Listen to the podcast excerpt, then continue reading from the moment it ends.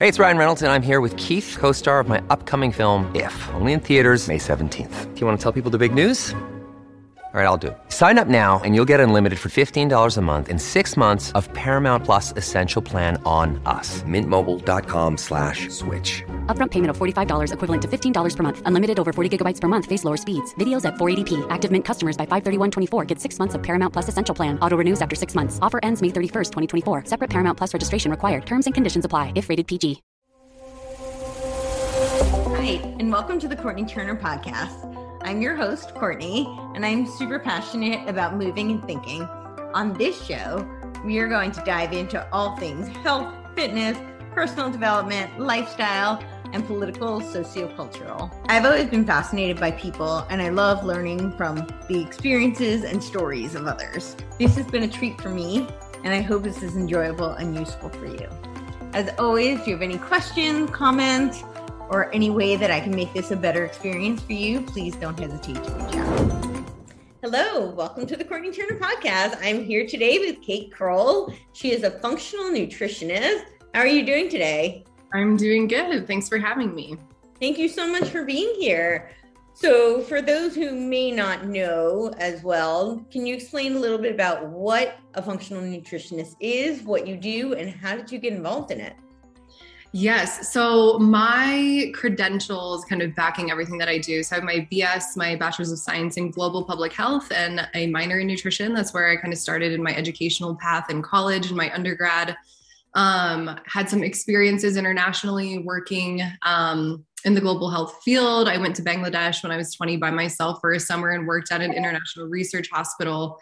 And um, worked in a nutrition rehabilitation unit with women and children. And it really just instilled my passion for nutrition as a prevention and, um, you know, a healing tool for essentially any ailment that we're dealing with. So that kind of shot me down this path of being super interested in a more, you know, holistic approach to nutrition. I had also been dealing with my own health issues, digestion problems, um, you know, diagnosis of gastritis and polyps and I B S and anxiety. And I had panic attacks growing up. And so there was a lot of things that the conventional, you know, medical route, unfortunately, just didn't fill those gaps for me. So while I was going through my own personal journey, I was kind of having these realizations in my educational journey and realized that I wanted to kind of split off outside of this more traditional route of, you know, public health and like the R D nutrition route, and wanted to do something different. So I spent the last two years of college um, really digging into different programs and was interested in just about everything. I reached out and chatted with people that were in like,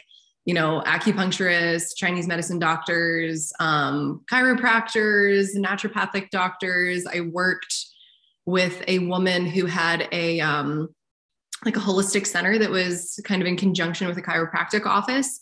I created my own internship my junior year because I didn't like any of the internships that my college had to offer that was connected with like American Heart Association, Diabetes Association, all those things, because it's just, you know, government regulated ways of kind of doing nutrition. So all of that said, I ended up landing on the Nutritional Therapy Association program. Um, at the time it was called a, an N T P. So that's one of my certifications that I have on top of my undergrad is I'm a nutritional therapy practitioner, um, which is really the foundation of holistic health and understanding how body systems are supposed to optimally function, how they commonly dysfunction, and how to troubleshoot those problems. So from there, I started seeing these gaps in, you know, a lot of our clients, we really needed to dig deeper. So after probably about working with, you know, probably two hundred one-on-one clients, I went on and got certifications to complete labs with clients. So I went through Restorative Wellness Solutions. Um, and I also went through a master blood chemistry course recently that, um, you know, it's not a diagnostic tool. I'm not a doctor. I do not diagnose or treat disease. So um, I always have to say those things, but we use labs as a tool to just understand dynamics and imbalances that might be going on in different organ systems and body systems that need support to help, you know, optimize just overall function and get to the root cause of what might be going on in the body. So that's like a quick snapshot yeah. of kind of my journey in getting to this place. But yeah. Awesome. What, um, could you talk uh, maybe uh, both about like your own personal experience? What did you find like wasn't working that you found when you started your own healing journey, what were some things that you started to find that were very useful, that surprised you, that were very yeah. different than what you've been told? Yeah. For sure. Yeah. And this is a, just a huge piece of, you know, not just my journey, but so many people that are in the holistic yes. space. I think so many people in the holistic space, like, you don't wake up and you're like, oh, I'm going to, you know, I'm going to go do this. Like, I definitely didn't have that thought. And I actually grew up surrounded by a few friends whose families were very holistic. And I always thought that it was like woo-woo bullshit. I don't know if I can swear on your podcast, but I just thought that it was like woo-woo crap. And I was like, oh my God, get over yourself, take the Tylenol, whatever. Like, you know, just didn't think that it was really effective. I just thought that it was like, you know, high hopes that something natural would really help. Until for me personally, I started having panic attacks when I was twelve, seemingly out of nowhere. Now that I know what I know, like, it was not random. I was living in a moldy home. I was doing gymnastics twenty-five hours a week as like a thirteen, twelve, thirteen, fourteen year old, like very competitive gymnast. It was level, level eight, level nine when I kind of stopped doing gymnastics. I mean, my nervous system was just completely overburdened at the time, but you know, hindsight twenty twenty.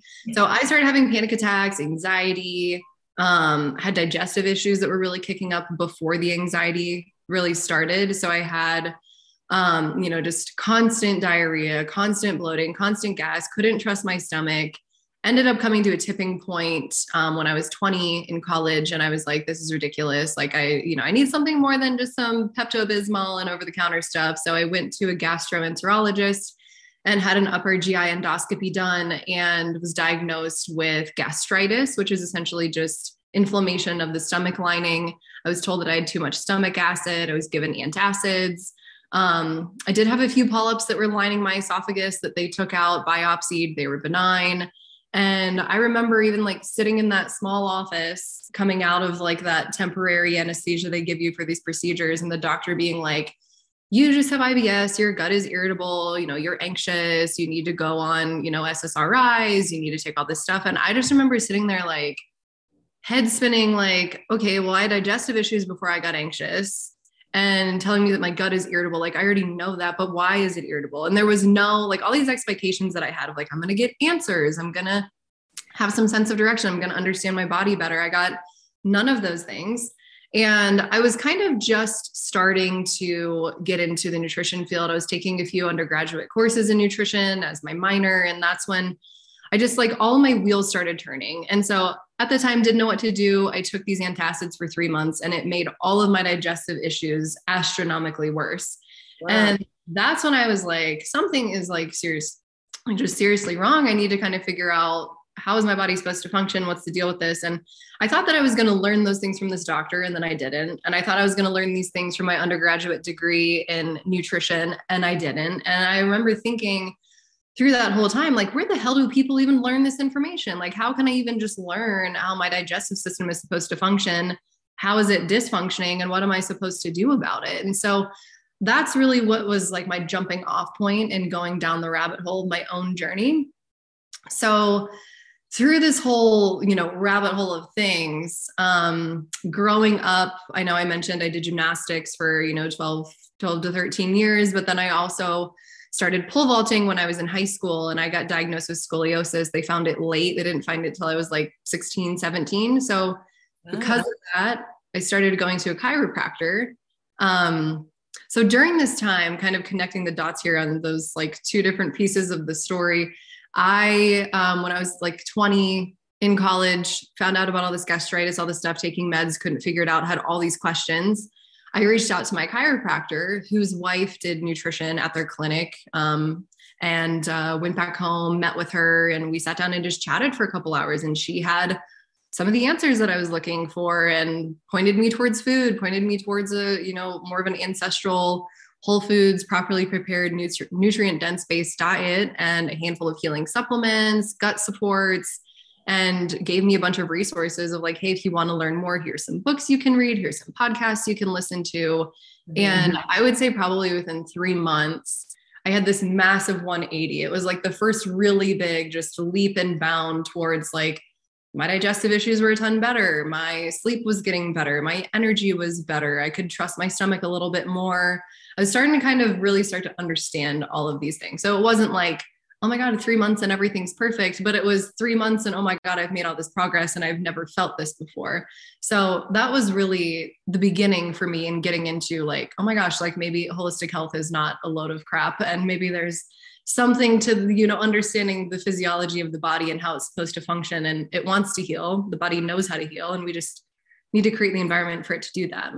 Sure, sure.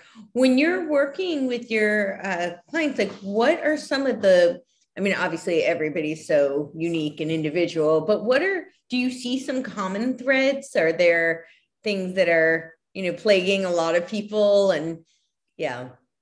Yeah, I would say, I mean, I think pretty much everybody has digestive issues in some way or another, whether it's interfering with your day-to-day life, your emotions, your relationships, your quality of life, or you're just like, oh my gosh, you know, every couple months I get super bloated and have diarrhea, or I'm constipated all the time or whatever. And so I see this manifestation of digestive issues with essentially everyone. And the other thing that's kind of hand in hand with that is blood sugar dysregulation. And I think a lot of people, when they hear blood sugar dysregulation, they immediately think of like insulin resistance and diabetes and, you know, all of those markers. But blood sugar is one of the foundational aspects of our health that, you know, runs our circadian rhythm and our sleep patterns and our hormones and our endocrine system and even our bowel movements sometimes. And there's this massive interconnectedness with every single system in the body. But I would say the root of a lot of challenges that we see with our clients in terms of, you know, body systems that are really stressed out and degraded is a lot of the organ systems involved in digestion and a lot of the organ systems involved in blood sugar regulation, which there's a ton of nuance with under, you know, within those umbrellas, but generally speaking, those are like just the biggest, the biggest issues that we see at the root. So, right. So when you say, I, yes, that is kind of where most people's head goes, right? Diabetes or metabolic syndrome, or so what yeah. are some of the other blood sugar issues that could be affecting somebody? So the more simple things that we see that most people listening to this will probably resonate with is sleep issues, challenges going to sleep, waking up in the morning, not feeling rested, waking up multiple times throughout the night. This is like just a telltale, you know, livers under a lot of stress, detoxification issues, you know, glycolysis and gluconeogenesis processes while we're sleeping, just like not functioning optimally because of some kind of reason. Um, we usually see this rooted in some sort of toxicity or like, again, blood sugar dysregulation, which we can talk about here in a little bit, but um, we also just see a lot of fatigue um, for women, cycle issues, breast tenderness, cramping, irritability, P M S symptoms, or very irregular cycles. We see that. Um, and also just energy crashes. We, you know, in holistic health, oftentimes you'll hear people refer to this as like the blood sugar roller coaster, yeah. where like you're super, super hungry, hangry, you know, in between meals and you're craving sugar like crazy. And so you eat something sweet and you're like, oh, okay, I can like rest easy for a second. But then you, you know, you get that energy kick and then you tank and then you're hangry again. And so this is kind of the, the roller coaster that we see so many people on, is that, you know, we actually as humans thrive within a pretty consistent moderate blood sugar throughout the day if we can kind of keep it pretty balanced. But there's so many people, especially with standard American diet, fasting. We see with a lot of women challenges with fasting, um, just being really stuck on this blood sugar roller coaster. And it really does take, you know, just eating high quality foods, eating enough fats and proteins, eating frequently enough throughout the day, eating enough calories in a day to, you know, really, really support that. Um, with men, we'll see low testosterone levels, you know, overtraining, undereating. There's just so much in the modern world when it comes to our adrenal function, blood sugar regulation systems, the food we're eating, the lifestyle that's so fast paced and kind of in this constant state of stress that like just existing in the modern era is an assault on the blood sugar regulation system. So there's all these little ways that we kind of see it, you know, knocking people right. to some capacity. You know, it doesn't really always have to be as drastic as, you know, you're in a disease state and you have diabetes or you have metabolic syndrome. It usually is like these more, these more simple types of issues with blood sugar regulation that manifest as symptoms that we just kind of treat as normal. Like it's not normal to have an afternoon crash. It's not normal to be caffeine reliant. It's not normal to wake up at four a.m. and you can't go back to bed, or you can't fall asleep at night because your mind's racing. All of those things are involved with, you know, our endocrine system and blood sugar regulation. Wow. I wouldn't have really thought of sleep as being, but I guess that does make sense. Yeah. When you talk yeah. about the four a m wake up, I, and I know a lot of people who, who suffer with that. Yeah. Yeah. It's very common, unfortunately. Yeah. Unfortunately, for sure. So yeah.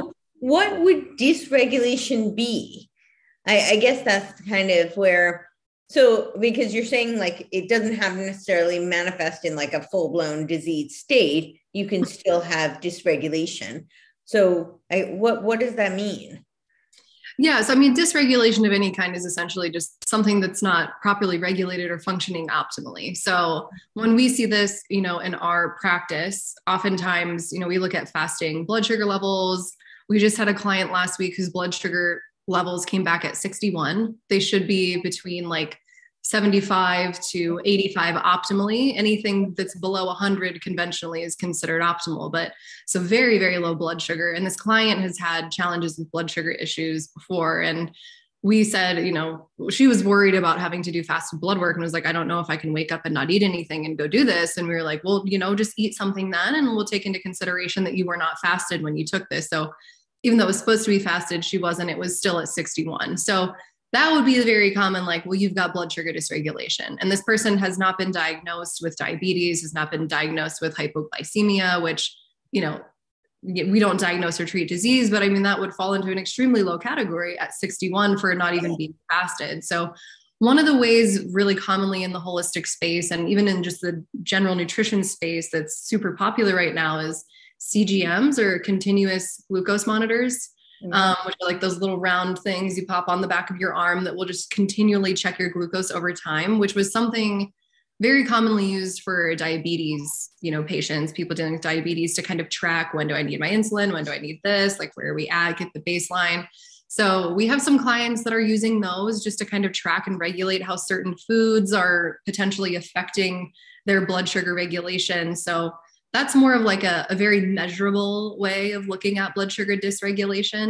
Sure. Um, but again, everything I mentioned before, like if we're having this consistent two to four a m wake up and it's happening all the time, right. That's one thing that I immediately in my mind is like, we need to support the liver, whether it's some sort of toxicity to digestion related issue, or it is dealing with blood sugar dysregulation and maybe we're not eating enough.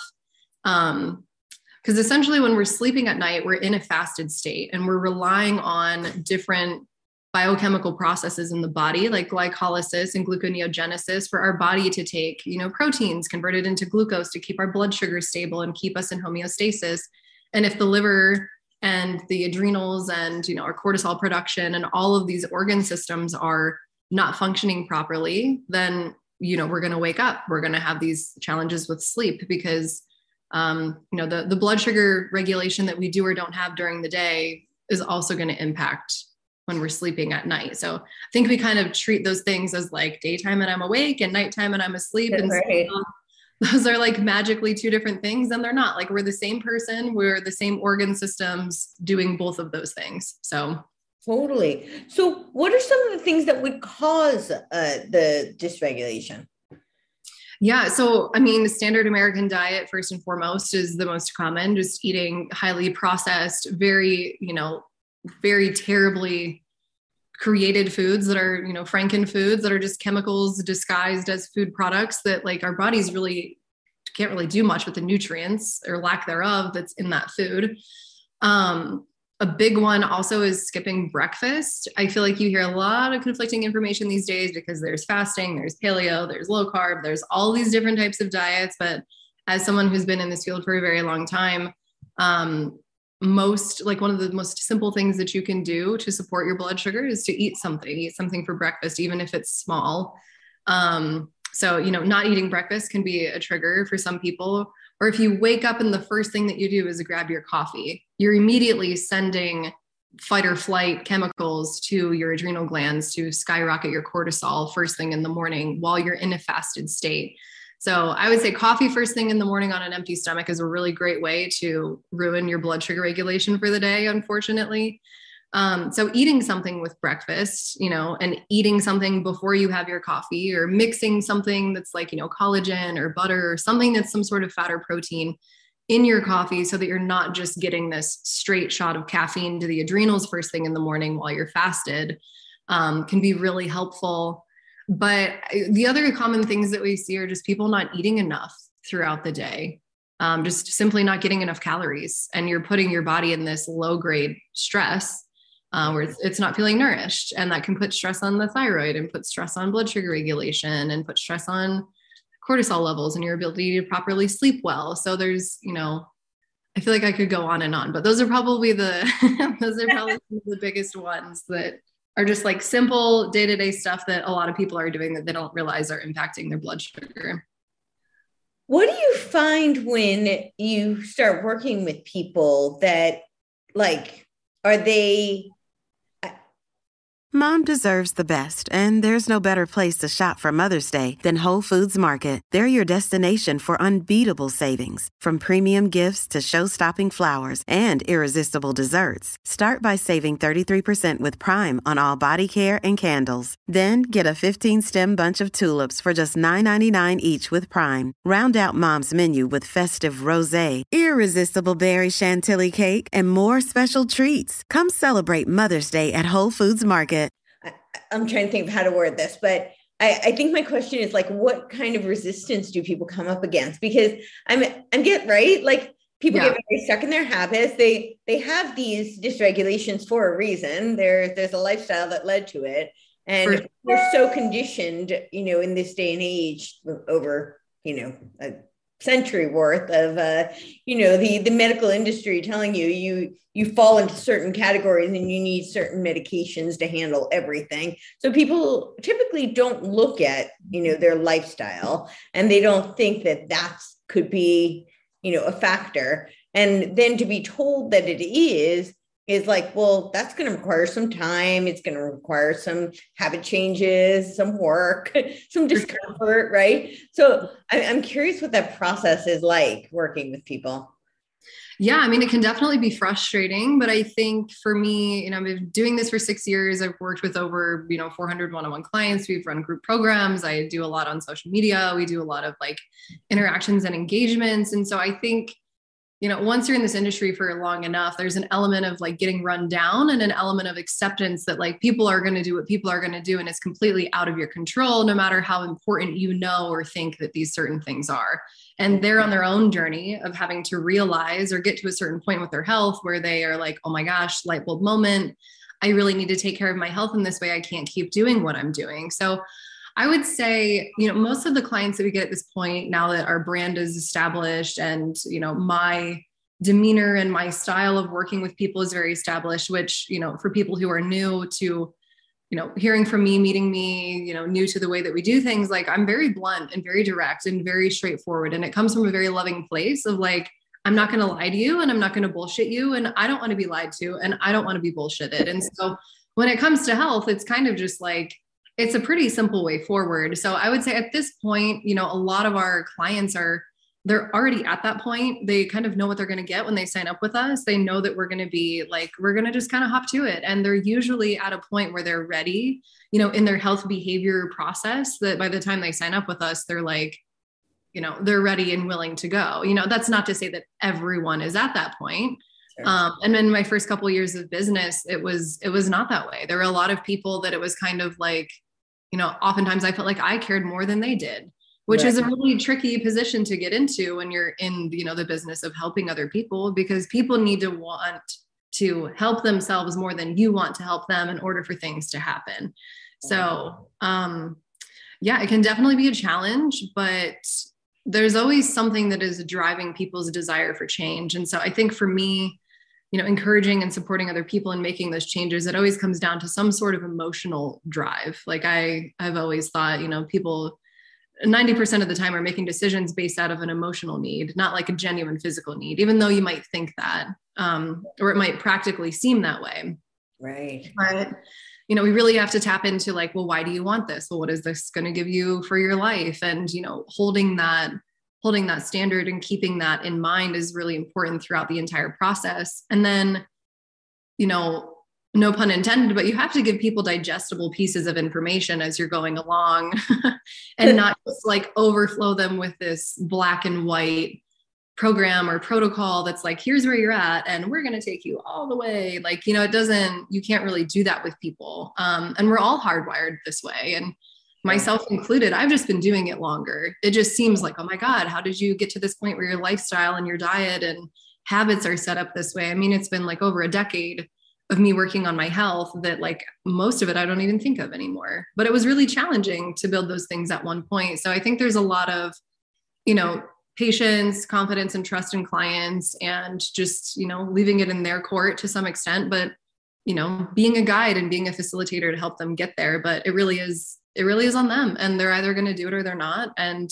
right. most of that has, you know, little to do with me and everything to do with where they're at and how committed they are to making these changes and creating new habits that will create this new life for them. So sure. What would you say are some of the biggest misconceptions people have about health, about lifestyle, nutrition? Yeah. Ooh.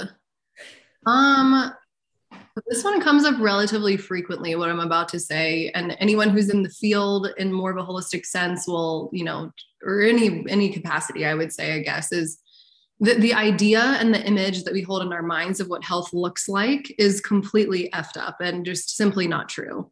So, I mean, I have to say the most unhealthy clients that we have ever had are people that are very low body fat percentage, you know, ideal quote unquote body image of how they look. It's like society standards of what health and beauty is.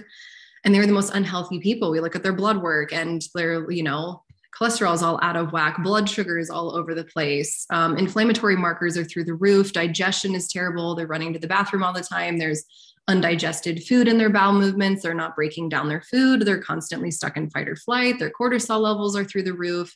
So there's a lot of, you know, elements of what like the modern, you know, healthy person really looks like. And I just think it's completely off par, completely off par when it comes to like, how are you feeling? How are you sleeping? How's your appetite? How are your relationships? How's your nervousness? How's your demeanor? Like, are you feeling good? Do you have energy to go work out? Do you have energy to take care of your kids? Do you have a libido? Are you happy, healthy, and horny? Like, I mean, all of those things, like as funny as they sound, are very important little notations of like, are you just surviving and you look great according to society standards, or are you thriving and you're happy and you feel good and, you know, you're enjoying your life and your hormones are good and you have a period cycle and your testosterone is in normal ranges. So I think we've, we've kind of been deceived in the modern world, I think, of what healthy looks like and what health actually is and what it feels like and what it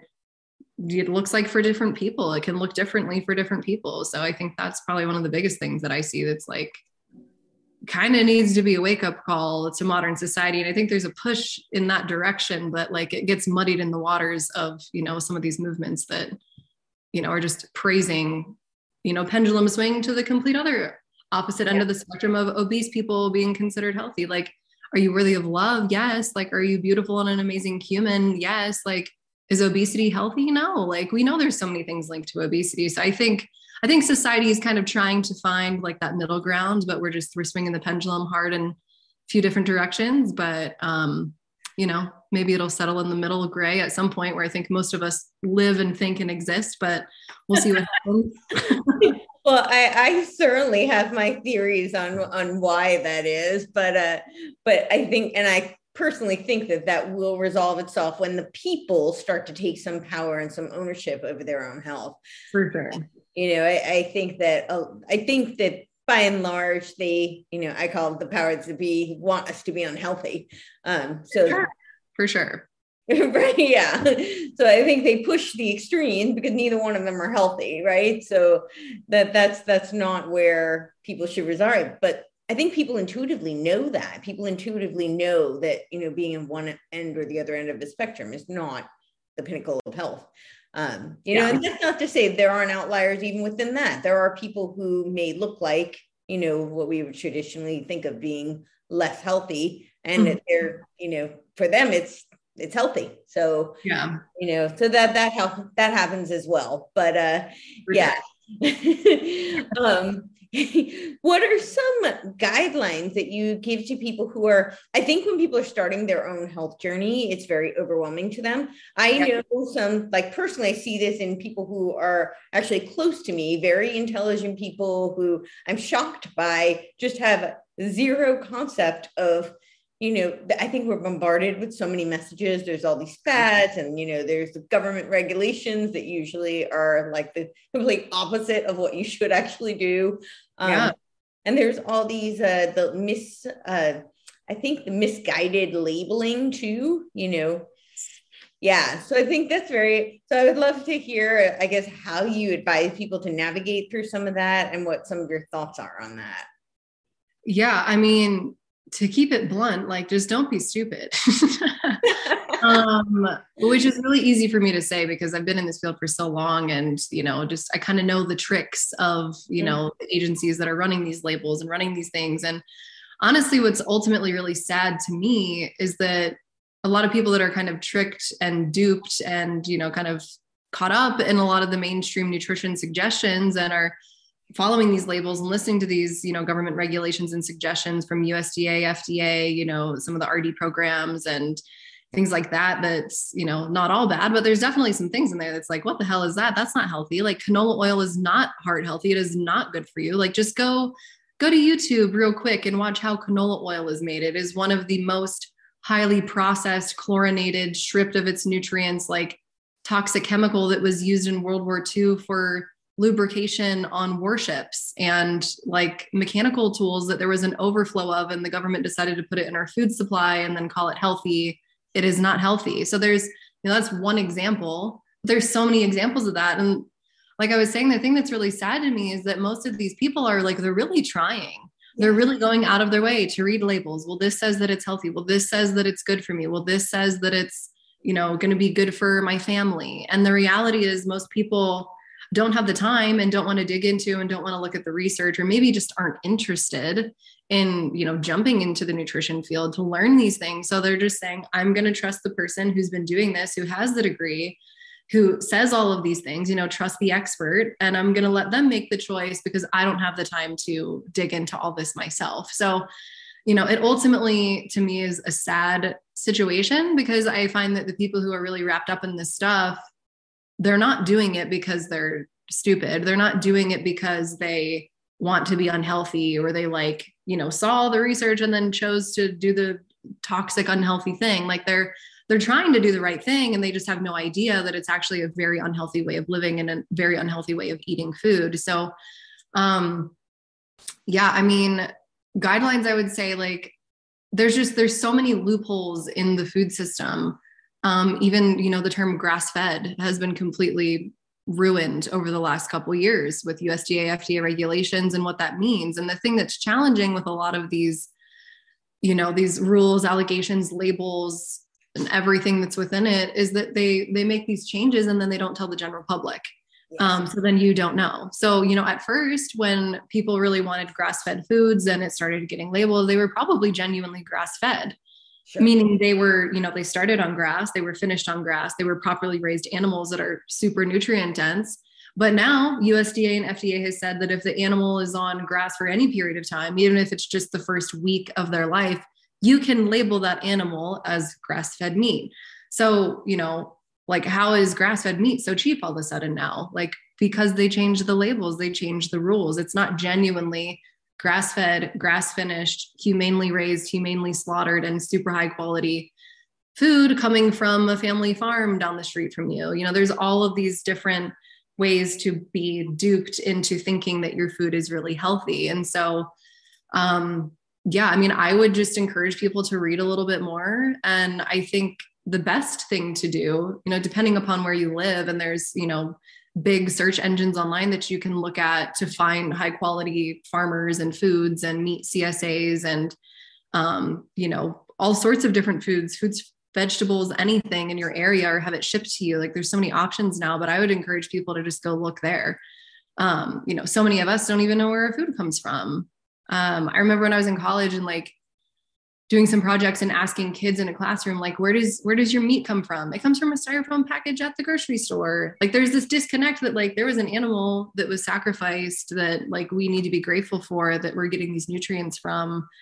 Um, so I think, you know, making an effort to have relationships with your local farmers, have connection to your food, have resources where you can get real food from a real person, from a real farm in a real area near you is huge. Like we, so much now, like the industrialization of our food, we rely on labeling to entrust these companies that they're giving us quality products, and most of them are not.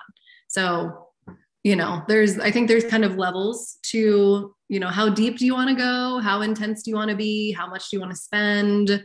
Um, how much time do you have? Like, how important is this to you? So I think, you know, you can go all out, which is currently where my family is, where like we get our meat from a local farmer. We have relationships with them. We get raw milk from a local dairy farmer that we have relationships with. And I can go to that farm and see all the cows that all have names and are treated like family pets. Like there's just a, you know, that's what we choose to do, but you could also just choose the highest quality food at your supermarket. And that's a great starting place. You know, there's no shame in just getting started, and like, as you know better, you do better, and you learn more and you implement more. It's very much a process, but yeah, it's challenging. It's a very challenging time to just eat healthy. Yeah, which should be the most basic, simple thing. And it is in this these days one of the most difficult things. Um, I think also you you talked about uh, the there was a thing you said about just, you know, uh, the kids not understanding. I mean, I honestly think it's a lot of adults as well, just not understanding yeah. and having this disconnect and not understanding that an animal was sacrificed and that you should be grateful for the nutrients that you're being provided as a result of that. And there is so much biologically in our digestion that happens long before we even take our first bite. And so much of that has been lost by the industrialization of food. But I think a lot of that could be at least a starting place to recapture that would be to have the understanding and have the mindset uh, to appreciate, you know, what it takes for that to arrive on your plate, you know, or in yeah. the package. And yeah. one hundred percent. And I mean, you know, talking about digestion, digestion starts in the brain. Digestion optimally should happen, and we should be eating and thinking about food and all these things when we're in a rest and digest or a parasympathetic nervous system state.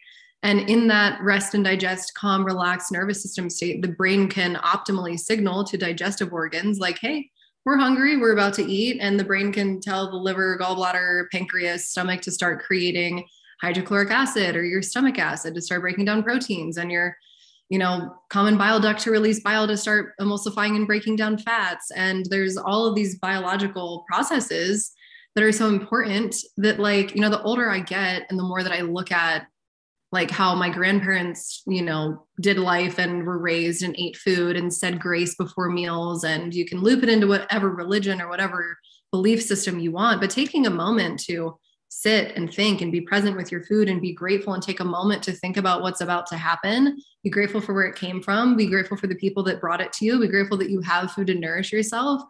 Like, you know, I think it's usually more of a religious connotation, but the reality is like, it's kind of a hardwired physiological, you know, I would say a need to, to do that. If you want to be digesting and absorbing your nutrients optimally, is to make that connection. Um, and we're so disconnected. I mean, everything is fast. Everyone's eating on the go, eating in the car, eating while they're standing, eating while they're walking. Most people are not in a parasympathetic nervous system state when they're eating. And what people don't realize is when you are, you know, in that sympathetic or that fight or flight state while you're eating, your brain is not properly signaling to these organ systems involved in digestion to optimally break down your foods. And since digestion starts in the brain, and digestion is a north to south process as well, meaning if there's dysfunction from the start, it can wreak havoc throughout the whole system. Or if it's optimal from the start, it can be supportive throughout the whole system. Um, you know, just by simply being in that fight or flight state while eating, you can you can mess up all sorts of aspects of digestion. So I mean, that that moment of like, I know where my food came from. I have this relationship. I'm going to be grateful for my food, and this is. This is just what I'm doing. I'm not on my phone. I'm not watching T V. I'm just eating my food and I'm just present with my food. Like, sounds so boring. And it's so important. It's one of the most important and most simple things that we suggest to pretty much every client we have, because so many people are not doing that, just being present with their food. Yeah, no, that it's so true. It, it, and I feel like it's progressively getting worse and worse. Yeah, for sure. For sure. It's kind of a crazy time. That's like one of the things in the world that like stresses me out the most is I just feel like we're in this, you know, heavy swing away from like how we're just created, you know, religion aside, like we're just, we're hardwired. We're like less than one percent different than cavemen. Like we are hardwired for a much slower environment, for being out in the sunshine, for being out in the world and communicating with people, and, you know, not on technology all day and not running around all day and not thinking about fifty million things all day. Like, there's a lot in the modern world that we're just simply not hardwired for. So, you know, if you want to be healthy in the modern era, you really do have to swim upstream. And I think there's a lot of, a lot of people that are just not willing to do that, not willing to take the time to do that unless something big happens with their health and they're forced to. So just kind of depends.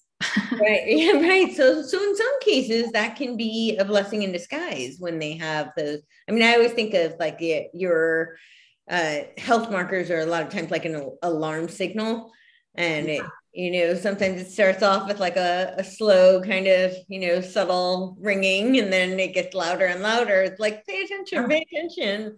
We're telling you, we need, we need help. yeah. yeah. Absolutely.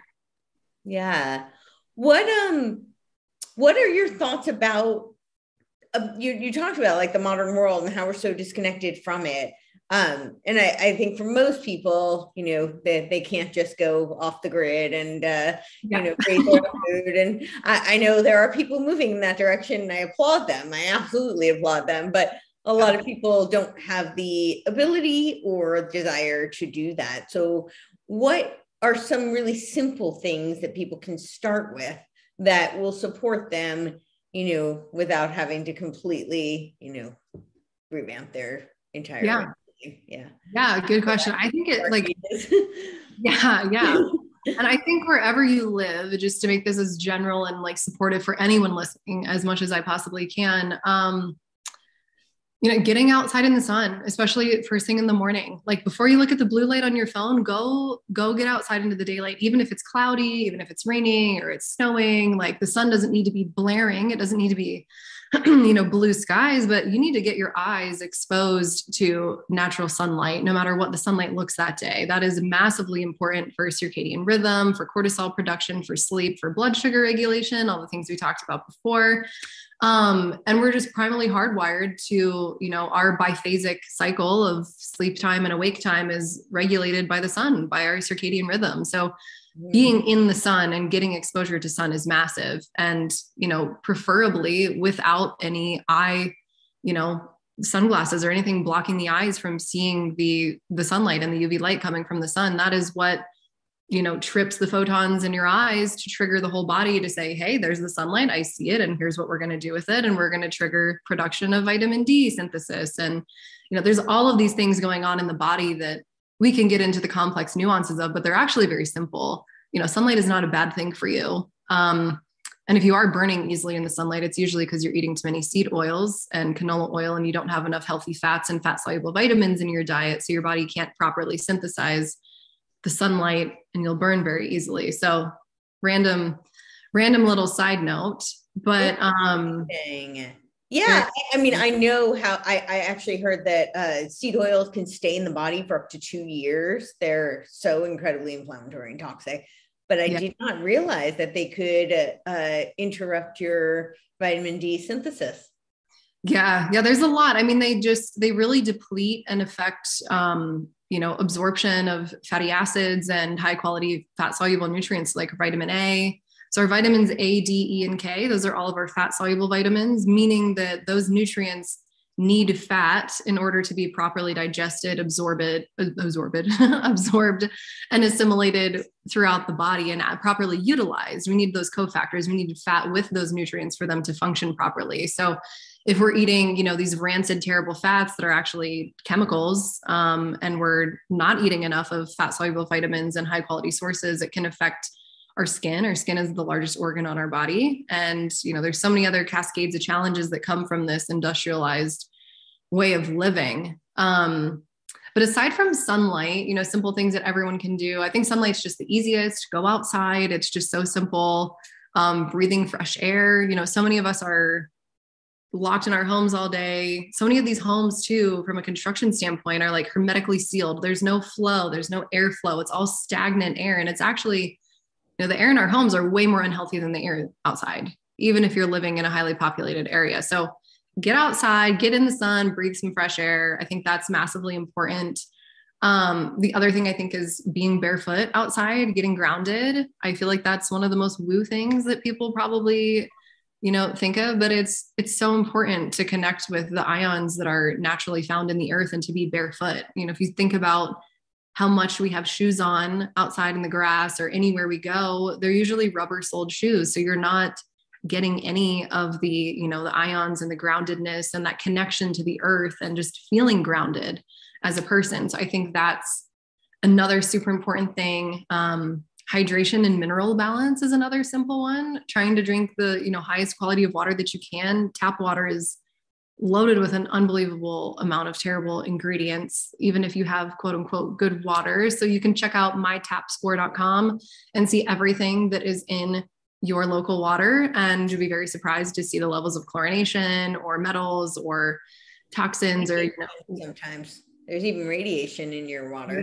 Exactly. Yeah. And I mean, radioactive elements, that's another, geez. I mean, I feel like I could go off on a million tangents with all of these things, but radioactive elements are a really big, uh, you know, underlying root cause that we see with some of our clients as well, um, with just challenging health issues. But, but yeah, I think, you know, proper hydration, my rule of thumb with clients is to drink half your, take your body weight, divide it by two. And that's baseline of ounces you should be drinking in a day. So if you weigh two hundred pounds, you should be drinking at least one hundred ounces of water each day to stay hydrated. And then, you know, drinking water itself doesn't just hydrate you. You need a balance of electrolytes or sodium, potassium, magnesium, trace minerals. So making sure that you have minerals in your water. And a simple way to do this is to just take a pinch of mineral salt. So not the white ionized table salt, that again, another thing in our food supply that has been stripped of nutrients, vilified. Like, salt's very good for you. Every single cell in your body requires sodium for sodium potassium pumps to stay hydrated. So making sure that you're consuming high quality salt is extremely important. And that can be the source where you get your minerals. So one thing that we suggest for clients, if they don't want to spend money on some expensive mineral supplement, is just buy, you know, a nutrient dense salt, a mineral salt like Himalaya pink salt, or I personally really love, and it's what we always have in our house, is Redmond's Real Salt. It comes from a salt mine in Utah, but it has seventy-five plus trace minerals in it. So you're getting salt in its most natural form with all of the other mineral cofactors. So you can just take a pinch of that salt, put it in your water. It'll help you actually absorb and hydrate that water on a cellular level. So one of the biggest complaints that I get from people is, you know, I increase my water and I'm running to the bathroom all the time. And nine times out of ten, it's not a hydration issue in terms of water. It's usually a mineral balance issue, an electrolyte issue, where you actually don't have enough minerals to hold that water within your cells and actually hydrate you on a cellular level. So, okay. Yeah, I, I'm a saltaholic and I love Redmond's, and people yeah. make so much fun of me because, like, I, I put salt on everything. And I'm yeah. Like, I certainly need it. I mean, I drink a lot of water too, but yeah. Yeah, it's huge. The balance is really important. And especially for anybody who's active, like, the amount of salt that you lose is, you know, yeah. a lot. Yeah. So for sure. And these stressed out states too. I mean, people that have any type of adrenal dysfunction or cortisol dysregulation, the adrenals need plenty of vitamin C, sodium, and potassium to function optimally. So if you're fatigued and you're feeling like crap, you know, some high quality, not ascorbic acid, but a whole food vitamin C. Um, you can even just Google whole food vitamin C and you'll find a bunch of, you know, natural supplements that likely have those synergistic elements, um, yeah. and salt and potassium. So those are, I mean, those are huge for energy. So, I mean, this, the vilification of salt is just, like, beyond me. If anyone's, like, interested in learning more about that, just look up, like, the real history of salt and the ionization of salt. It, like, the history of so many of these things that we are still doing come from the weirdest industrialization. Um, you know, I guess we could say, like, inventions that we just put into the food supply that, like, we actually don't need anymore. And it's making people sick. It's kind of crazy. Yeah. I'd love to go down some of those rabbit holes, but I want to back up a bit to yeah. the creation. um, Because there's actually a really interesting timeline correlation between, like, quote unquote pandemics and uh, industrialization and increase of radiation during those time periods. Interesting. Yeah. Yeah. So I'm curious what you've seen with, like, radiation and uh, your clients. Yeah.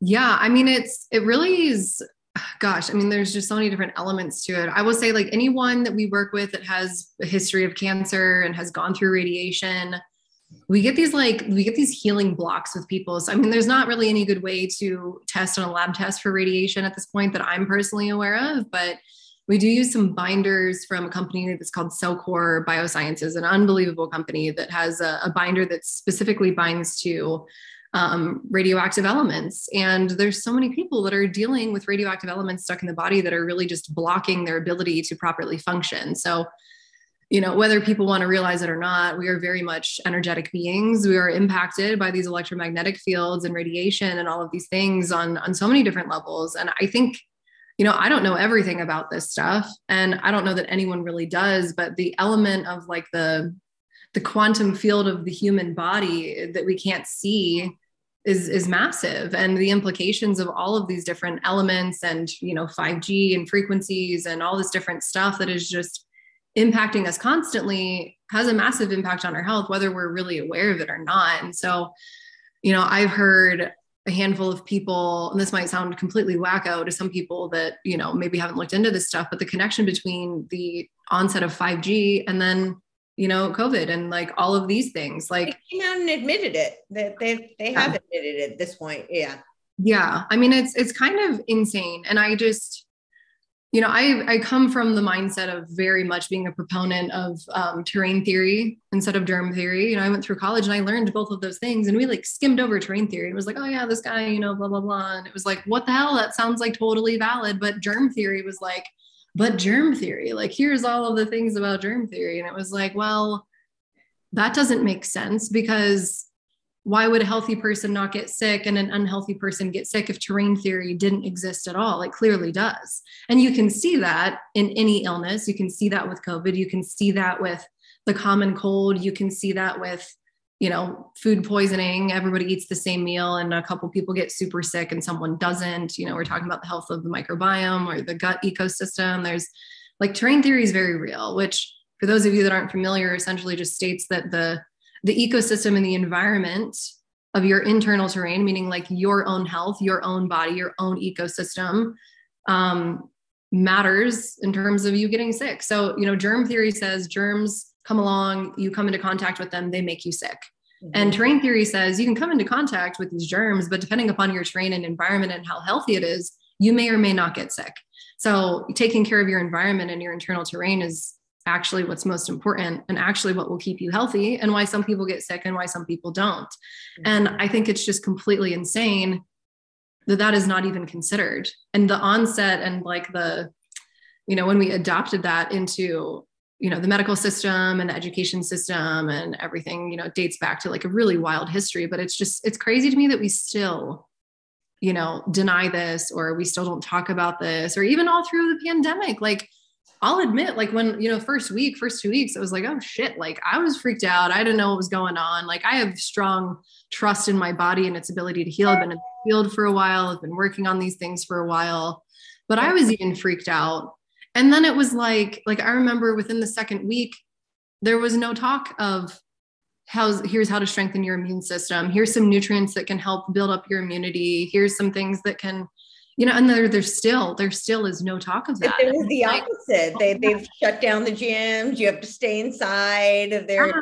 essential businesses are liquor stores and donut shops. Like, it was insane. Antithetical to anything that would build immunity. Exactly. Isolate yourself from your loved ones and from other humans. And yeah. Yeah. yeah.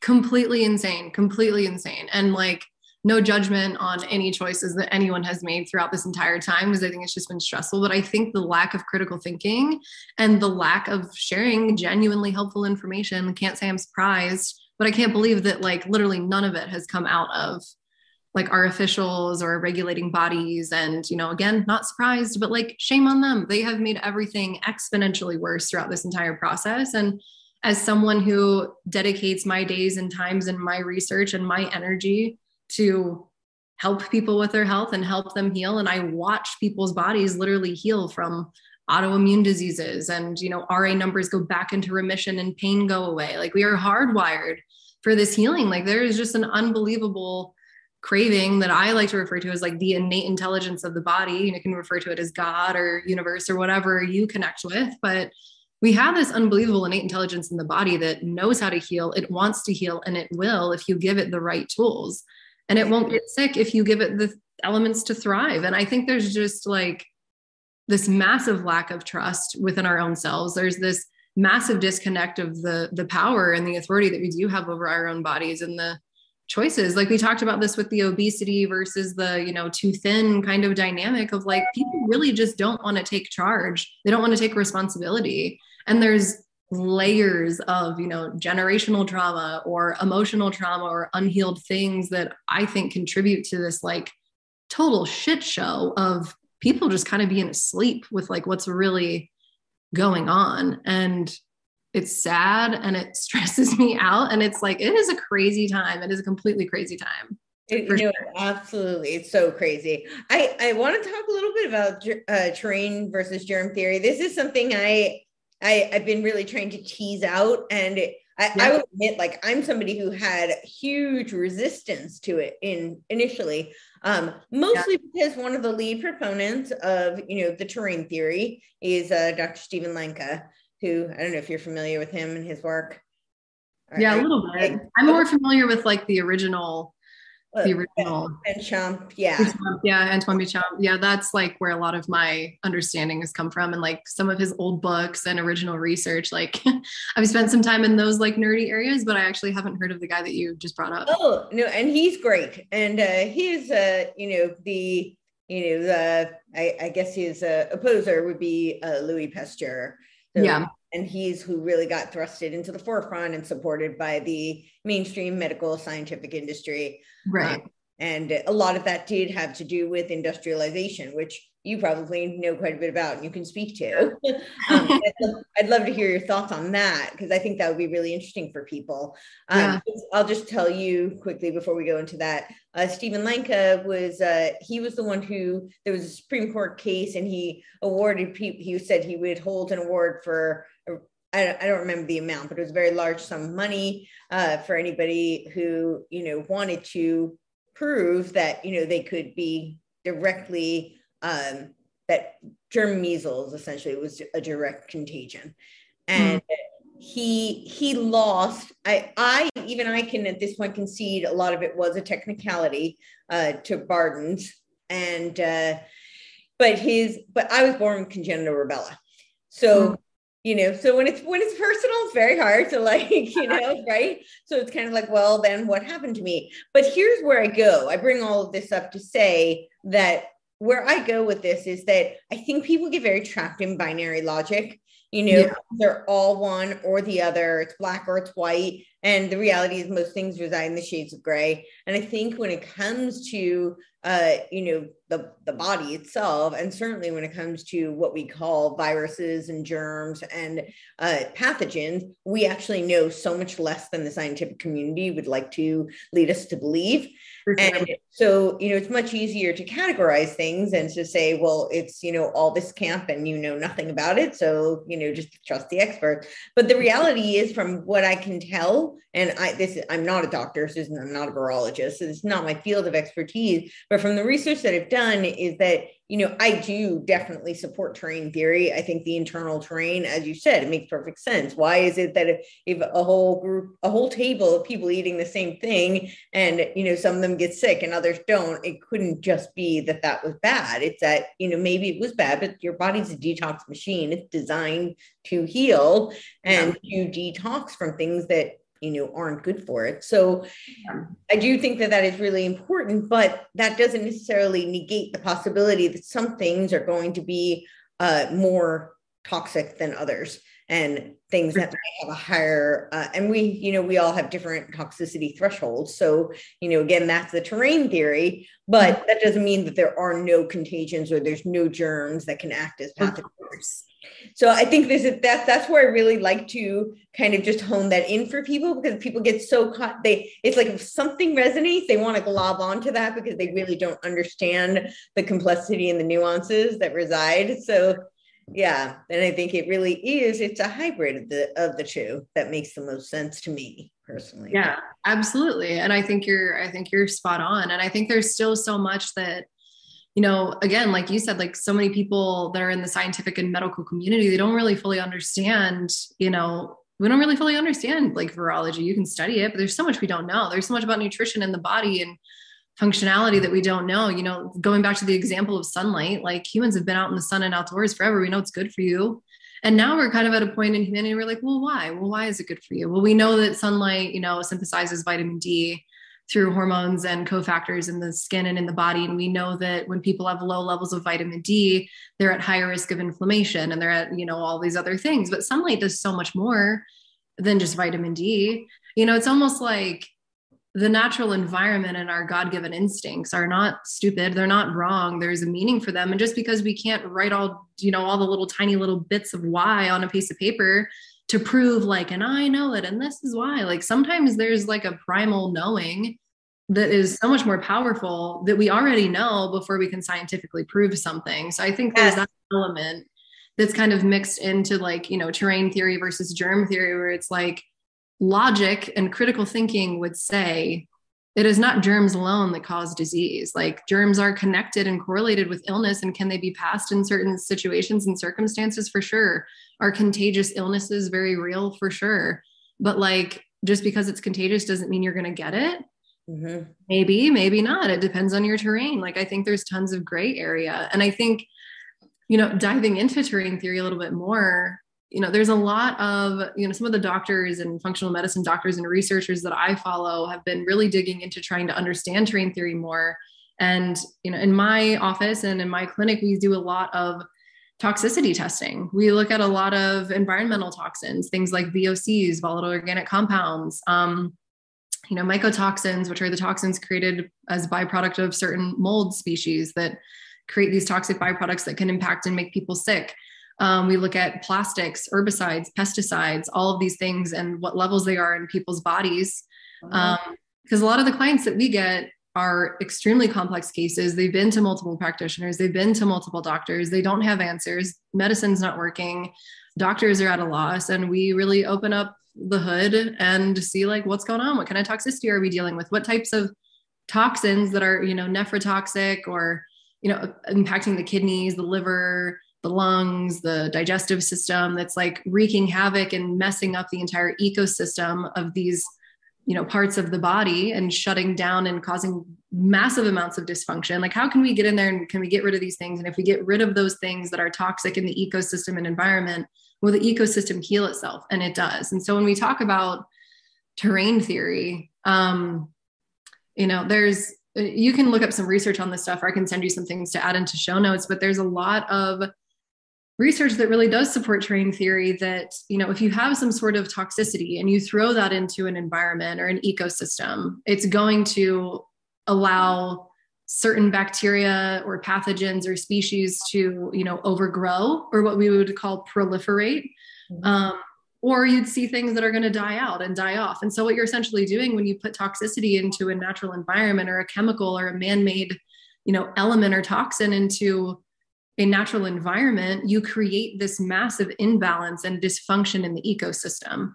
And what a lot of research is showing, and what some of these doctors that I follow are, you know, kind of speaking to, is that there's this, this process called pleomorphism, where our natural God-given bacteria that is, you know, symbiotic and part of our ecosystem and our gut and so many different aspects of our body, when they're exposed to toxins, they can pleomorph, meaning they can change shape and structure and function if they're exposed to a toxin, which can make them turn into a more virulent or a more, you know, prolific type of bacteria or pathogen or virus. Um, and the other element too that I think is a misconception when we talk about viruses is that, like, you can, and you can Google this, anyone can go Google this, look and search, is a virus living? Is a virus a living thing? It is not. It is not alive. So how could something that is not alive be contagious? Right. And where is it coming from if it's not alive and it's still contagious? Like, what does that even really look like? And again, I don't have all the answers, but I think these are questions that that need to be researched and looked at. And the reality is viruses are actually have a lot more in common with exosomes. So exosomes are something that our cells will, you know, if they're exposed to some sort of toxicity, chemical pathogen, um, they will kind of kick out this exosome, which is like an extracellular vesicle that has D N A material in it that your cells can pass from cell to cell to say like, hey, this was in the cell and here's what we think we should do with it. And it can spread. It's so, actually mRNA material. It's it's a messenger R N A that yes, it, yes that instructs exactly. other cells what to do. Yeah, exactly. Yeah. So we've got this genetic material that's, you know, communicating. So I think there's, you know, that in and of itself that like we call viruses viruses, we call, you know, exosomes exosomes, but they're actually kind of the same thing. And that maybe they potentially come from a very similar process of toxin exposure, cell to cell communication.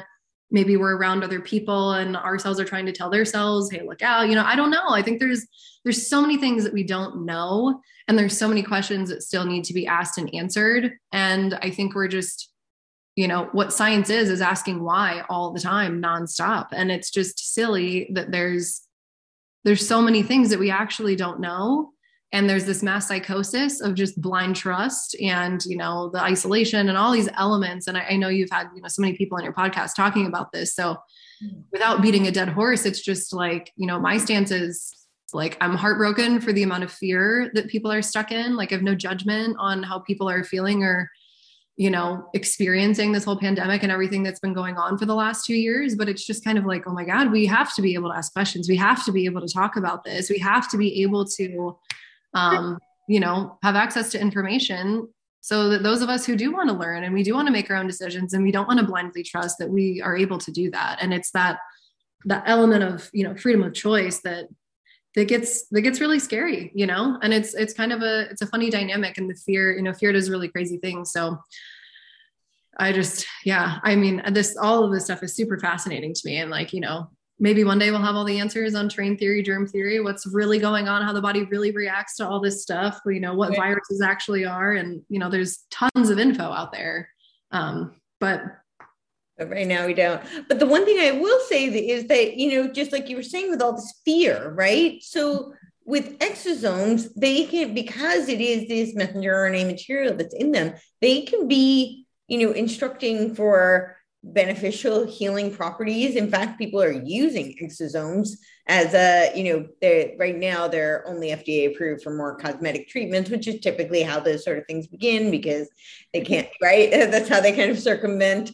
Um, but they're being used for like wound healing, for, you know, all sorts of really remarkable things. So that same thing, you know, anything that's really powerful can be used for good or for, you know, the the the antithesis of that, you know. So I think that, but to combat some of the fear, I think people need need to understand that, that, you know, most of our bodies are viral material. That doesn't mean it's always bad, right? It can be doing, in fact, it helps us to build immunity, to upgrade our, our, our entire, you know, ecosystem within the body.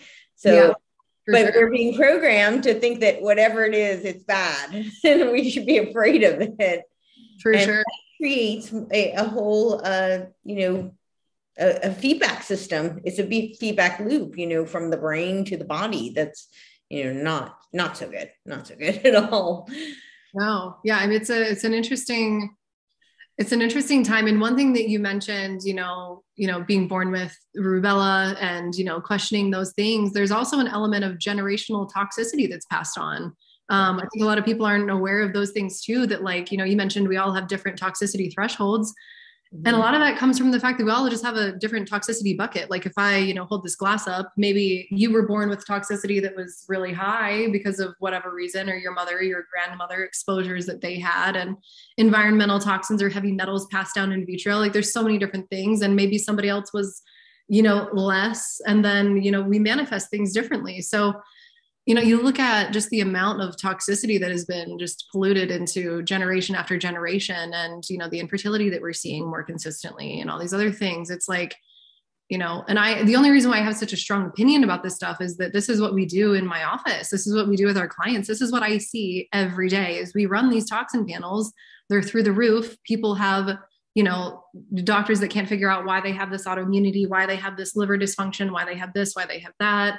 We go through, you know, three, six, nine, twelve month protocols with clients to lower the toxic burden, bind to these things up, um, you know, sweat these things out, optimize our detoxification systems and organs so that we can actually get rid of these things from the body, because they're man-made, and our, our bodies don't have, you know, innate systems to get rid of these things. Our bodies are hardwired to create, created to like, you know, get rid of things that are found in the natural world. And there's so much in our environment that is not natural, that our body doesn't really have these God-given systems to get rid of these terrible man-made products that are now all over our environment, that have been passed down from generation to generation to generation since the industrialization era. So, I mean, we're just completely inundated with it. And the crazy thing is, like, as we go through these protocols with our clients, like I mentioned this before, but like, we'll see, like we just had a client who had, you know, diagnosed rheumatoid arthritis, markers through the roof. After six months, markers are down.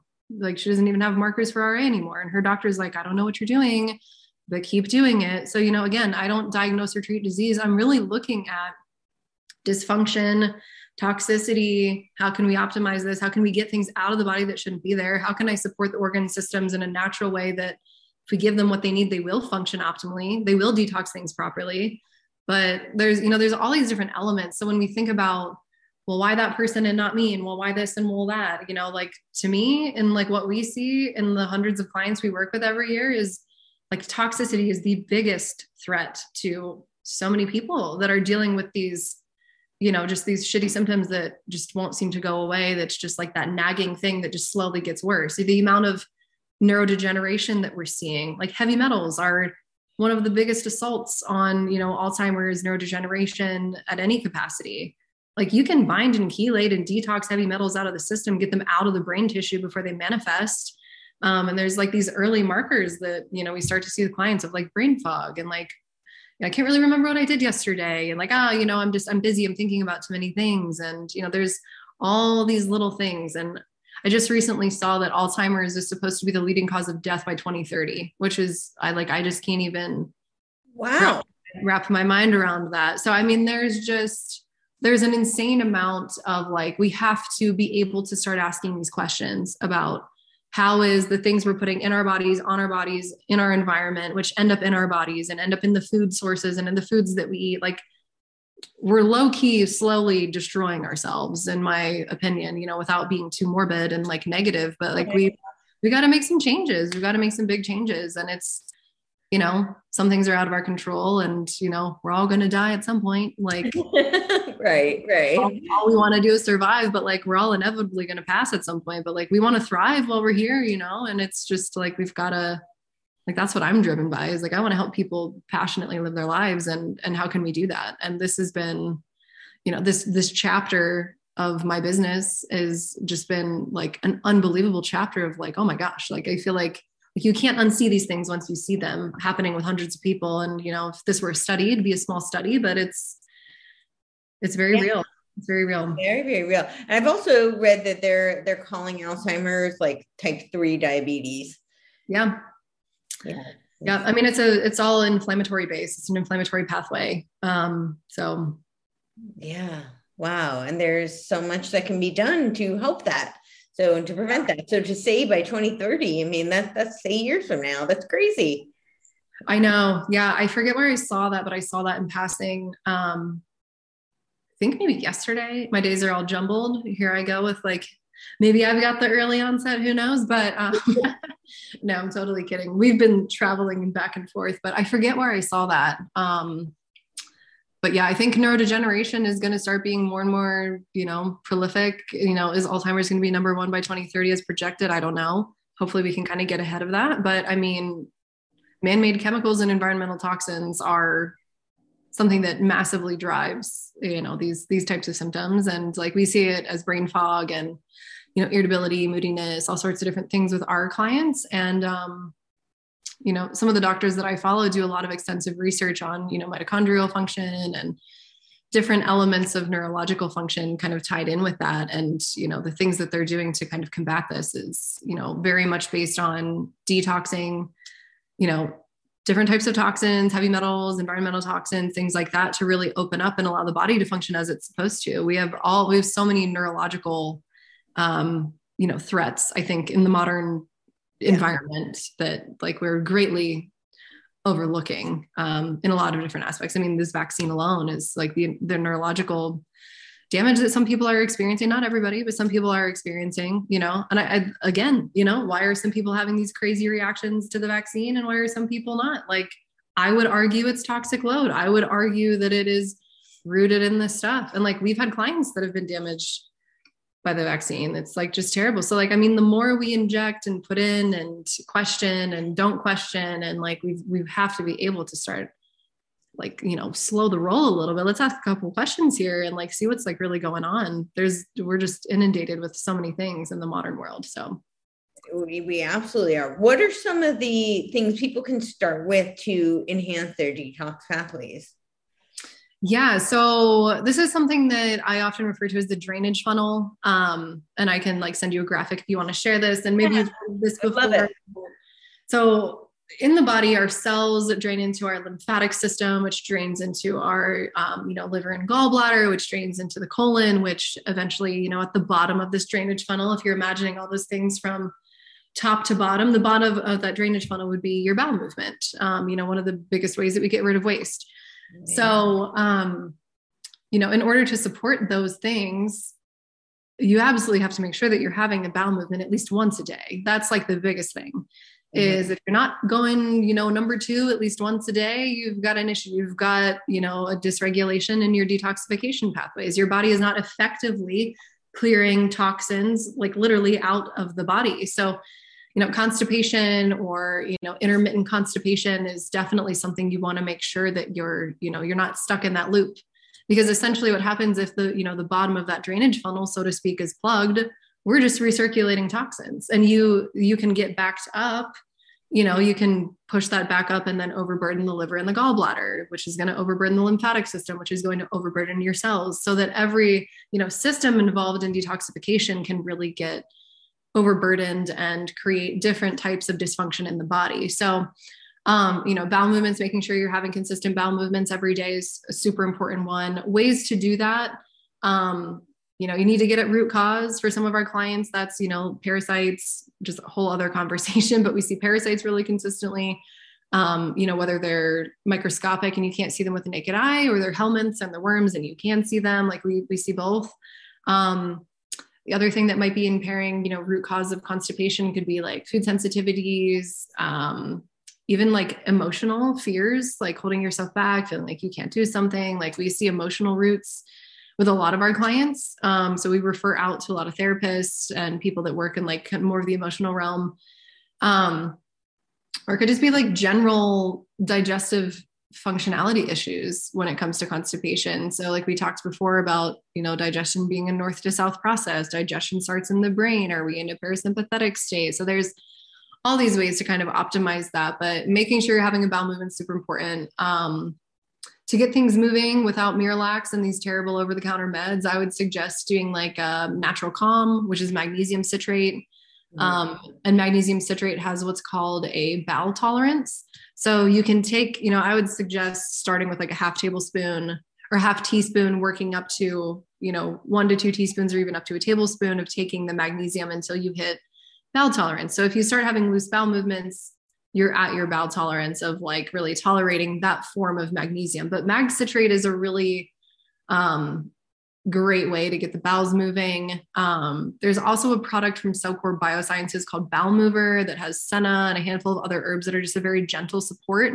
Um, they come in capsules, so you can take, you know, one of them if you just need a little support. You can take up to, you know, five, six of them in one day if you need even more support to get the bowels moving. So bowels are huge. Um, liver and gallbladder, like I have yet to work with someone that doesn't have an element of liver and gallbladder, like just being overburdened. So liver creates bile, gallbladder stores bile, bile is released through the common bile duct into, you know, our digestive system to emulsify and break down fats. But the bile is also flushing out toxins and, you know, doing so many other things in the body. And it's also a really precious substance in the body. It's recycled at least, you know, sixty plus times before we actually excrete it through our bowel movements and it's kicked out. So making sure that liver, gallbladder, you know, bile quality and function are really healthy is super important. So um, T U D C A, which is spelled T U D C A, is a really great compound that is um, almost like a cofactor for super healthy bile and, um, you know, liver, gallbladder health in general. T U D C A is a great product. Um, you know, any of these suggestions that I'm making, I'll just throw it out there. Like I'd, I would just suggest working with a practitioner if you're genuinely concerned about supporting these things, because there's so much nuance and some of these products may or may not work for you, may not settle for you. You know, Herxheimer or detox reactions are, you know, very common with some of these things. So just being mindful of that. Um, there's also plenty of, you know, liver supportive herbs and, you know, compounds that, you know, you can get over the counter at like a natural food store, or again, with a practitioner. Um, we talk about like lymphatic system. These are, you know, I, I usually go to more lifestyle supports for the lymphatic system support to support that detoxification organ. So we've got lymph nodes all over. We've got them in our neck. We've got them in our armpits, you know, every little like soft crease of the body, behind the knees, the inguinal ligaments in the hips, uh, you know, the elbows. So movement is super important for the lymphatic system. So going on walks, going on runs. Um, a lot of people will do rebounding, which you just, you know, just kind of jump up and down on a small trampoline, dry brushing, um, you know, even just like a massage, anything to really get the lymphatic system moving can be supportive in the drainage process. And then, you know, working our way up, we've gone through, you know, colon, bowel movement, liver, gallbladder, we're hitting lymphatic system. So at the top cells, I'll, you know, say this one and then we can move on, but supporting your mitochondrial function and mitochondrial energy is super important. So again, Cellcore, I'm going to shout these guys out. There's a product called uh, Mito A T P from them. That's an unbelievable humic fulvic acid mineral support that is extremely nourishing and a great cofactor for um, cellular energy and cellular detoxification. So anything that you can do to support mitochondria on a cellular level will also support cellular detoxification and energy too. So hopefully there's some like practical tips and tricks. Yeah, no, that's great. Massive conundrum of things. Yeah, no, it's great. Cause I, I think a lot of people have no idea what it looks like, what, you know, where to begin. And yes, of course I recommend, you know, working with the practitioner, but I think people sometimes just need to know what they can do on their own to get started and feel yeah. like they're doing something before they take that deep dive in to go, you know, work with for someone. Sure. So So I think it's good for people to hear. Well, since I am about like people, you know, part of why I like to talk about health is so that people can take some ownership back, because I, I, I think the, the powers that be want us under to return to a feudalistic state. And uh, I'm uh, really trying to do everything possible to empower people not to do that. So yeah. you have uh, you've created your own business and, you know, been really solvent. So, and you advise people in this as well? Are you talking? Yeah. Yeah. yeah. So we, it's, it's been like an interesting journey. So at this point in my business, we, we kind of have like three branches. Um, one of them we're like really doing a lot of work on right now at this point, but we do a lot of one-on-one work with clients. So you can sign on, work with us one-on-one. Mm-hmm. Um, we also have group programs that we're launching soon. We had group programs that we launched before and we've kind of taken them all off and we're revamping and just making them better and more helpful and more supportive. And like, we've just gotten a lot of feedback. So we're just kind of revamping and changing all that and then relaunching here in the next month.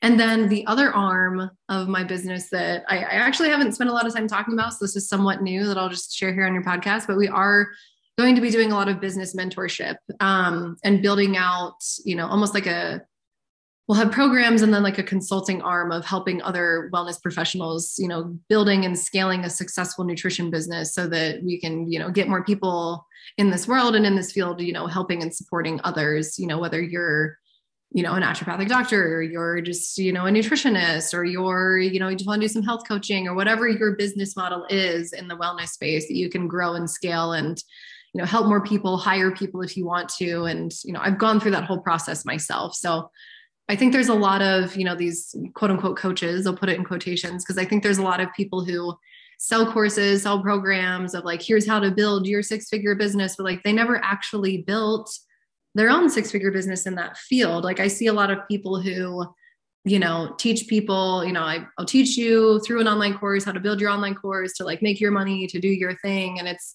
to me, it's kind of like this weird M L M, but a lot of these people that are running those things made their money off of teaching you how to make your money. And right. they didn't actually make their money in that field, grinding it out and actually doing the work. So where I come from is like, you know, I do have a multiple six figure nutrition business. I've been doing this for six years. I have gone through burnout, I'm done with this, F this, like hire people, fire people, scaling, like all of the different things, which systems, which platforms, which client facing software works, which one doesn't. So, you know, I'd like to think I'm pretty well seasoned and beat up in the short amount of time. You know, six years feels like a long time, but it's a short amount of time in the grand scheme of things. Um, but I have learned a lot, and I have really like put my ass on the line to, to get to where I'm at.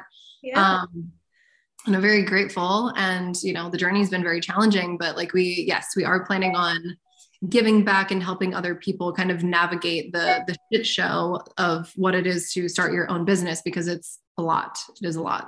For sure. It's a lot. It is a lot. And I, I think it's definitely not for everyone. And I think that's probably like one of the, the, you know, when people are taking an honest look at themselves, people need to, a lot of people like the idea of being an entrepreneur, and they, yeah. they, they don't have that mindset. It's not their personality, um, you know, and vice versa. Some people, you know, really like the idea of going to work for somebody else, and yeah. they think it's going to be super secure, and you know they yeah. kind of have a lot of delusions about what it actually means, and it's really not for them at all. So yeah. yeah but I think it's important for people to be empowered to understand how it is they can build for themselves, and it ultimately that helps others, because if you, you know, I, I know a lot of people have a lot of schadenfreude, and there's there's lots of, you know, competition, but the reality is the more people who are successful, then that lifts everybody else up. So for sure. Yeah, for sure. I mean, like that's one thing that, you know, this year I've hired two people. Well, last year we hired two people. This year we're probably going to hire, you know, a handful more.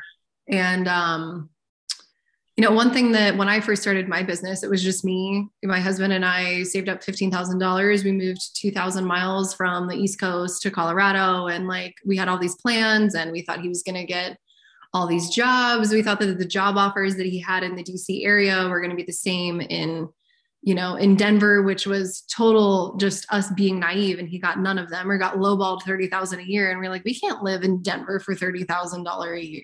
thousand dollars a year. Like there's no way. So he ended up painting houses for ten dollars an hour, got an internship at um, B Corp, Benefit Corporation. It's a nonprofit, for fifteen dollars an hour as like an M B A grad, first in his class, student athlete. So we just got a really nice slap in the face dose of reality when we moved out here. And, you know, we really had the option to say, oh no, woe is me. Like we're victims. This really sucks. Or it was like, well, we better freaking figure this out and like make it work, or we're going to be living in our parents' basements and moving back to the East Coast somewhere, which in our minds was not an option. And so I moved, when we moved out, I had every intention of starting my business, and I didn't know how, but I grew up in an entrepreneurial household. Um, you know, my dad's very much self-made, was raised by a single mother with two other brothers. And, um, you know, I, growing up, like watched him work really hard, watched him come home, be with the family, you know, just, just really lay it out. And so I think growing up in that had a massive influence on me, which I'm extremely grateful for. But, you know, again, not everyone's hardwired that way. Not everybody would be like, yep, I'm going to take this massive leap into the universe and hopefully it works. And if it doesn't, like, you know, I'll figure it out. Like, I don't know that everybody has that, that tenacity, that persistence, that, you know, trust in themselves, and, you know, the ability to have fear and say, screw it, I'm going to do it anyway. Like I get that question all the time of like, how did you do it? How did you learn so much? How do you know so much? Like, how did you, like, how were you not scared? How did you build your business? And the reality was like, I'm not special in any magical way. Like I have no superpowers. Like I was terrified, and I was like a wreck for like the first couple of years that we were here, but like, I knew that it would be worth it. And I trusted myself to figure it out. And I had my husband who was like in it with me, and we could rely on one another and support one another, even though we had nothing and we were burning through our savings faster than like we ever thought possible. Um, you know, and it required a lot of like not going out and not having a ton of fun when we were, you know, twenty-four, and we got married young, and like, we're kind of an anomaly and kind of a little bit backwards than I feel like what modern society is these days. But like now we're doing things that like, I'm kind of just like, yep, we worked really hard to get here. Um, you know, so it, it makes it worth it. And I think one of the most important things in taking charge of what you're doing is is to just get started, to just go do it. Like it literally is just that. It's like, just, just do it. Just start somewhere. Um, I remember one thing that my dad told me when I was, I think it was like the night before I went to college, we stayed up late and had like this deep chat. And um, one of the things that he told me was, um, you know, life doesn't ever make sense moving forward. Like you can't anticipate, you can't connect dots moving forward. You can't say, I'm going to do this, and then I'm going to do this, and then, ooh, and then I'm going to choose to do that. Cause life doesn't work that way. Right. Life only makes sense when you're looking backwards and you can say, oh, like, I'm so glad I worked hard because that led me to this, which led me to this. And you can only connect the dots looking backwards. So, you know, that's always been an important thing to me. Um, I think one, another thing that my dad shared with me when I was younger was that, you know, it's important that you just, you do at least one thing every day that makes you really proud of yourself. And then you just stack, you stack those things and you look back and you'll have a life that you're proud of. You'll have a week that you're proud of, a month. And, you know, you create all of these things for yourself and you're the only one that can do it. And I think that that, that sobering realization that like, no one's saving me. I can't like, you know, rely on somebody else to create the life that I want for me. I can't rely on somebody else for my happiness or my success or whatever that is. And, you know, I'm married, like we, we do these things together, but like my happiness is my responsibility. And like, we lean on each other, but like, there's also this, this need to, you know, really get after it for yourself and prove yourself to yourself and learn that self-trust and learn what you're capable of and learn the power that you have. So I think there's, you know, we all have that. And it really comes down to a choice. Like, you know, circumstances for you might be different. Opportunities might be different. Privilege or lack of privilege might be different. But I do think we all at the root of just our humanness, like we all have this ability to create. We all have the ability to have an idea and put it into action. And then it's tangible and it's real. We all have the ability to work hard, be resourceful, ask for help, um, you know, ask for support, ask for someone to cheer you on, make friends, create your network. Like there's all of these things that, you know, when I look back on building the business, creating the life that we have now, like there's no like, you know, oh my God, well that, well, that's nice. Like, I think sometimes we have people that look at us and are like, oh, well, must be nice. I'm like, must be nice. Are you kidding me? Like I've worked my ass off for the last like decade, essentially building this.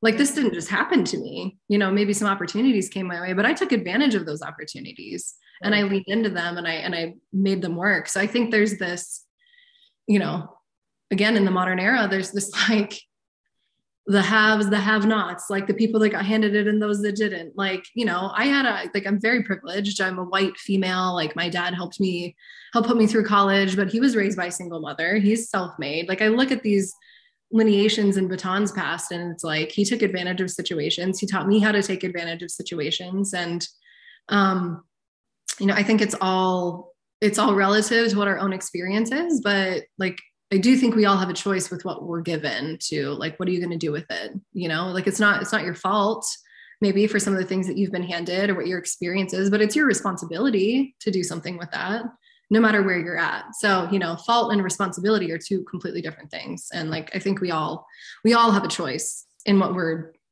going to do in terms of taking action towards something. So.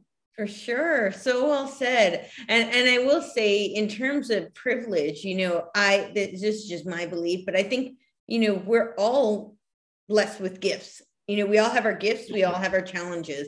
You know, that's, it's one of the guarantees in life is that we're going to have challenges and we will die. You know, that's like, those are inescapable, yeah. But I truly believe everybody has gifts and it's incumbent upon us to harness those gifts, to hone those gifts and to share them so that we can be contributing members of society. Um, but, you know, these gifts are relative. I think that we, we live in this age where people point to certain things and say that those are privileges. And really, privilege is very relative because how do you know that that privilege wasn't outweighed by some really, really immense challenge that that person had to overcome? You look at somebody and you see their privilege. Maybe that's because you have no idea what challenges they, they were dealt.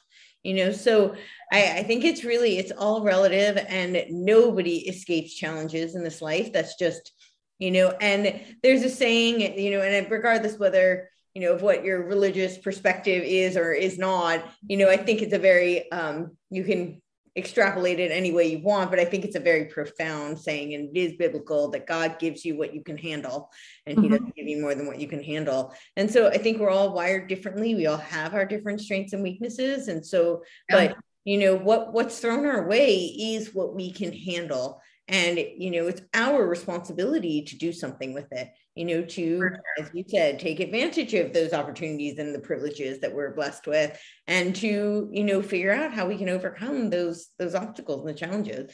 You know, I mean, they told my mom the best she could hope for me was to find a nice institution for me to spend my life. So, you know, there's the things are often what seems impossible is not so, you know, there's usually things are way more possible than we see in the immediate future. So for sure, for sure. And I've always viewed challenges as like, you know, they're not there to stop you. It's not a brick wall to like, you know, put you in the ground. It's usually there to teach you something. It's usually there to be overcome and for you to stand on top of that and say, I freaking did this and I overcame this shit. And like, now look what I just did. And now I can go on and I can teach myself other things. I think the element of like, you know, I'm sure a lot of people have heard of learned helplessness, where like, if you come up against something and you fail and you come up against something and you fail, you kind of teach yourself that you are incapable of overcoming things. You have this learned helplessness that like, you're helpless, you can't help yourself and no one can help you.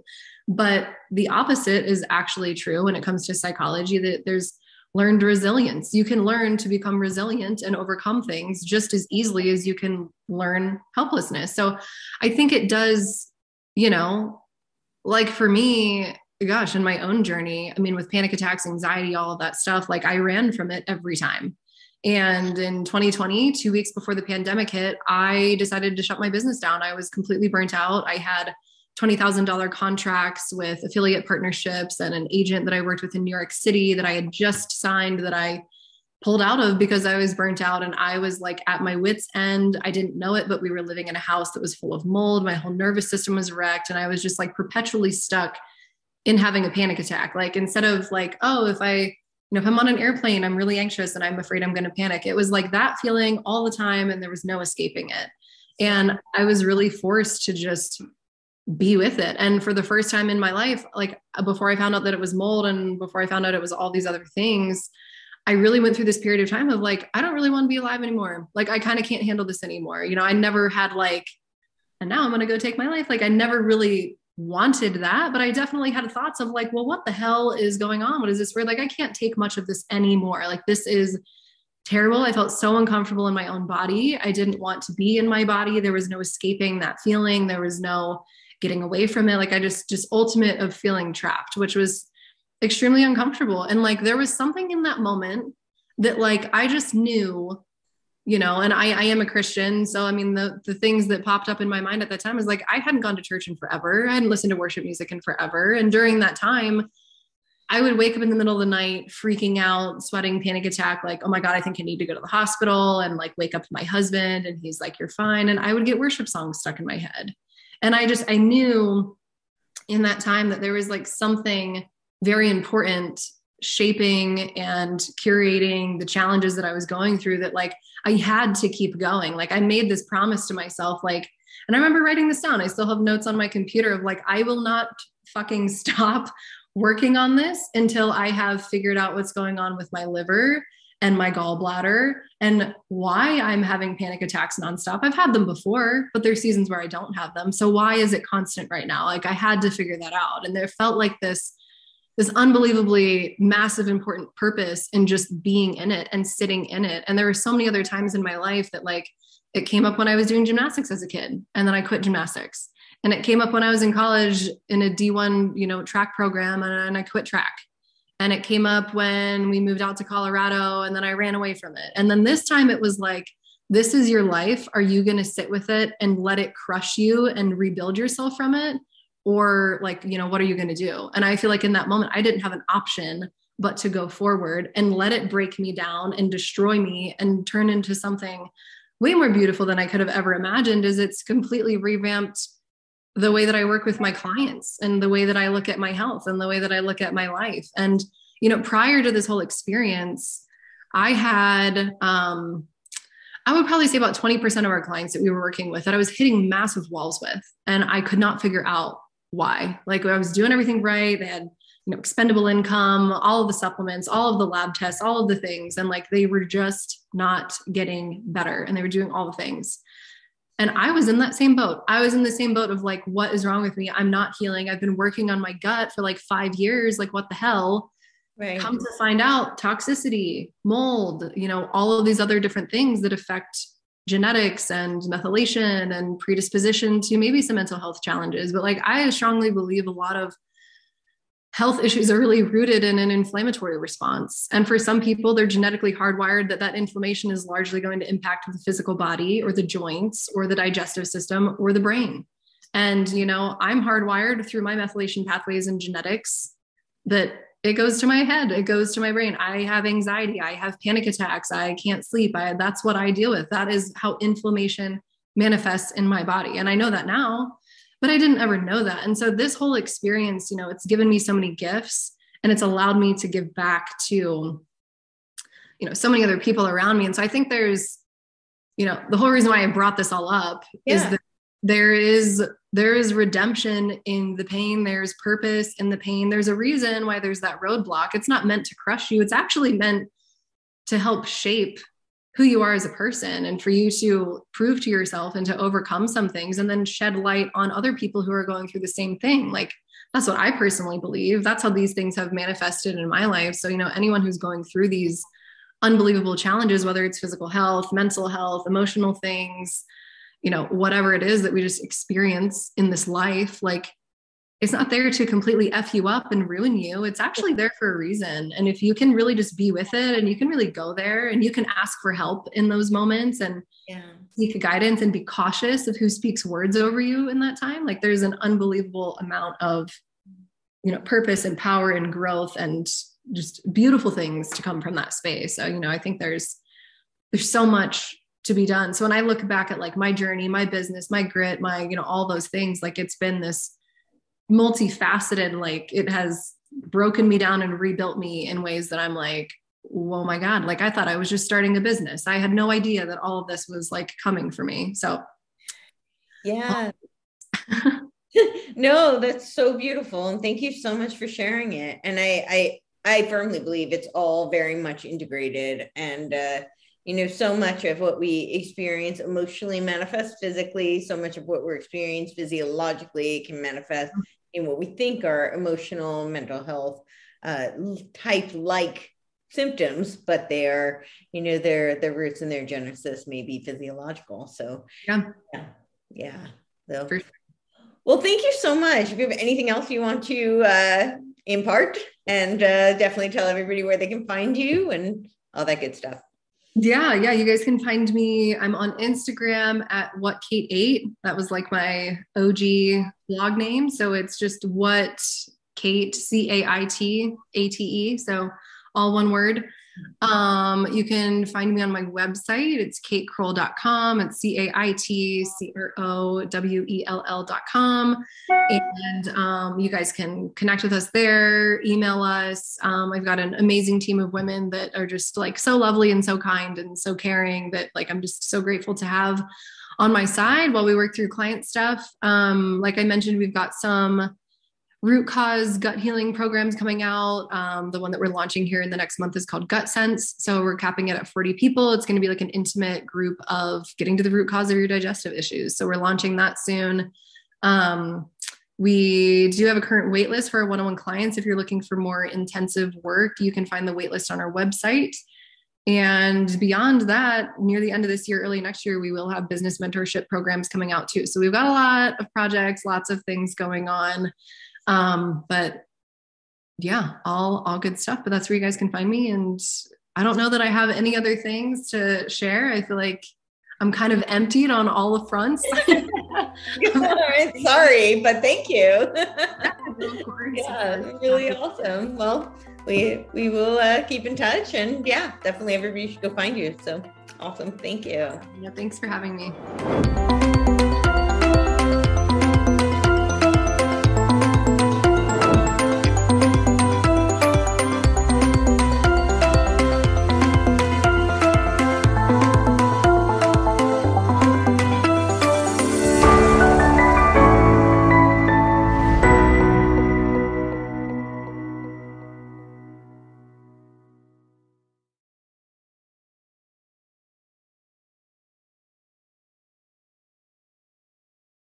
This podcast is a part of the C-Suite Radio Network. For more top business podcasts, visit c suite radio dot com.